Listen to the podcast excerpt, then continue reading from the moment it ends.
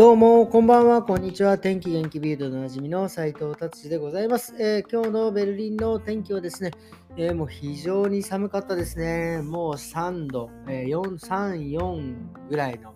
えーでですね、しかもですね、えー風がもうとにかく強い。もう風がね、あんだけ来るとですね、もう体感温度ももうどんどん下がるというような感じでしたね。本当に毎日毎日。冬に近づいております。はい、じゃあそれでは早速ビルド気になる記事いってみたいと思います。えーとですね、ビルドですね、えーやっぱりもうエネルギー問題が結構メインですね。ただ、えー今回もうもうすぐね、クリスマス、もうクリスマス前はですね、えーもう本当家をですね、もう電球でこういろんなね、色で飾ってですね、ピッカピカにするのがね、結構、あの、お家なんかね、持ってる人なんか、毎年の恒例行事で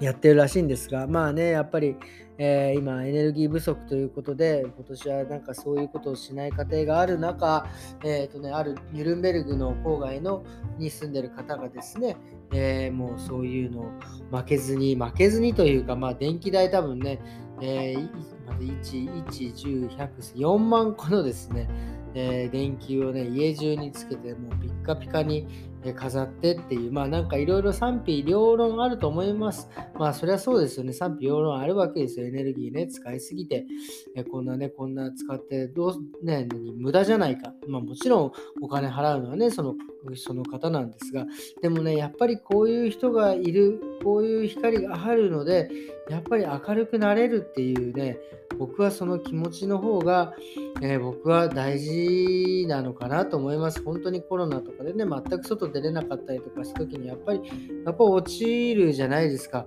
やっぱね、こういうクリスマスとかね、これもうエネルギー不足でも本当に、例えばドイツの事務所なんかはもうね、暖房もですね、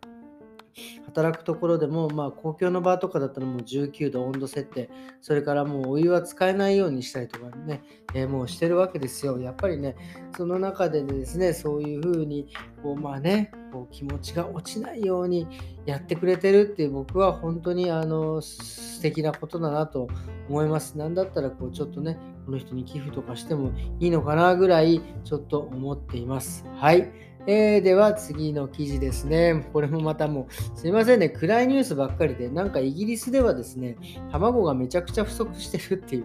あのなんかドイツのね、昔あのコロナの時にトイレットペーパー制限があったみたいですね。今ね、イギリス、英国ではですね、鳥インフルエンザがもう猛威を振るってるらしく、めちゃくちゃ増えてるみたいですね。で、も卵がもう不足しまくってるっていうことでですね、卵はですね、1人、えっ、と、えー買えるパックが2、3パックにせ、2、3パックってこれまあまあ買えんじゃねえかと思いましたけどね。1回でそんなに買うんかいと思いますけど、まあ、えー卵の他にもですね、トマトとか、なんか油なんかもなんか結構、えーイギリスでは不足しているという事態になっておるわけですね。まあね、まあ、トマトは別に僕そんな食べなくてもいいですけど、油がなくなるとなかなか料理もね、えーいろいろ制限されるのでですね、えーちょっとこれは、えーちょっと、えーびっくりするニュースでございました。はい、では次ですね。次ですね。この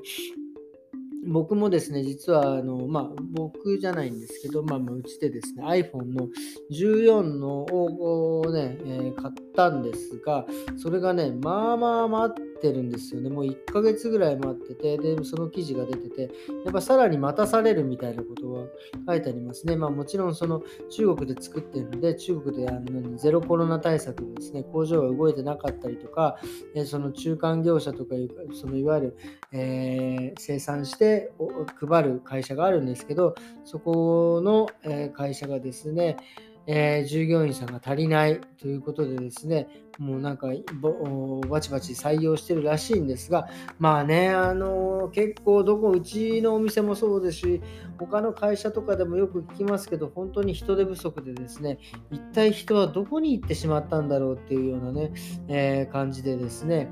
えー困っておるわけでございます。まあもちろんあと iPhone の場合はですね、やっぱり半導体がね、不足してるんでですね、これもね、また大きな原因になってんじゃないかなと思います。ただ本当ね、早く届かないかなっていう本当にね思っておるわけでございます。はいということで今日のビルドはこんな感じにしていきたいなと思います。え今日はですねちょっと僕ねあのあはえっ、ー、と改めてというかあの本当に IKEA ってすごいなっていう話をちょっと軽くしたいなと思います。まあ、IKEA っていうのはですね、まあ、最近日本でもあると思うんですけど、スウェーデン発祥でですね、まあ、あの家具屋さん、まあ、家具で、しかもこう自分でね、組み立てる感じの、えーえーと、タイプの家具屋さんなんですよ。まあだから、えー、ショールームみたいなところに行ったら、こんな家具いいね、こんな家具いいなっていうその番号を控えてですね、そうするとですね、えー、そのショールームみたいなの終わった先にですね、大きい倉庫みたいのがあって、その自分が欲しかったやつの番号のやつをですね、えー、棚を調べてそれを取って、で、その棚から材料を取ってですね、で、家に持ち帰って組み立てるっていう、まあね、えー、そういう、えお店があるんですけど、まあ、あのね、本当に改めてね、その今回、そのうちお店改装の時にですね、まあ、今回はですね、ちょっとあの、前はね、あの机なんかも作ってもらったんですけど、今回はちょっとね、既製品なんですが、すごいかっこいいね、机とかがあるので、それをですね、あの送ってもらって、今日僕、組み立てたんですが、あのね、もう、まあ、わかりやすいです。わかりづらい。スペインから届いた机なんですけど、自分で組み立て、まあね、説明がもう全然わからない、説明書。あの、IKEA の説明書っていうのは本当すごいです。その部品が一個一個ちゃんとこう分かりやすく説明されてるし、ここのところにはこの部品を使ってくださいっていうのがもう本当にもう明確なんですよ。あの、なだったらですね、今日作った家具、あの、どの部品か、もうね、本当にね、なんか長さが違ってたりとかですね、もう本来空いてるところに穴が開いてない、もう自分で開けるんかいとかいうね、そういうようなですね、感じのですね、あのもうね家具なんですよね。だから本当にね僕は改めて IKEA の凄さっていう本当に考えられているなって思います、まあ、昔はね IKEA って言ったら本当僕がドイツに来たばかりの頃はもう IKEA のものがもう家にあるだけでもちょっとえー、IKEA 使ってんのみたいなちょっともう軽く惹かれちゃうみたいな感じのね、えー、お店だったんですが本当ここ10年十何年でですねまあ、IKEA さんもですね、なんかいろんなデザイナーの人とかですね、えー、コラボしてですね、えー、あの家具のデザインがね、すっごいかっこよくなったんですよね。うん、で、あの昔はですね、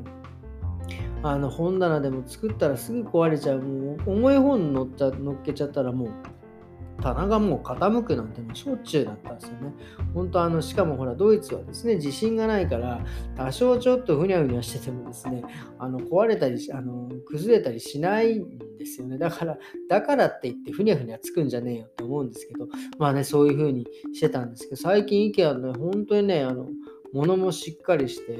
マテリアルもですね、ちゃんとしてるんですよ。なのですね、でさらに今回こういうね、僕経験したこともあって、IKEA ってすごいなって本当にね、え関心考えられているなっていうのをね、改めて思ったことを、感想を言ってみました。ということでですね、今日は IKEA の話で終わりにしたいなと思います。えっ、ー、とですね、今日は木曜日ですね、明日金曜日です。一日頑張ってまた週末ですね。本当に早いですね。もう11月入った瞬間にもう11月後半ですが、まあ今回ね、11月の2週間はね、うちお店改装だったんであれですけど、もう本当早いですね。もう20日過ぎて、その次か、まあすごいな、もう12月になっちゃいますね。まあちょっとね、あのー、頑張っていきたいと思います。えー、それではまた明日。さよなら。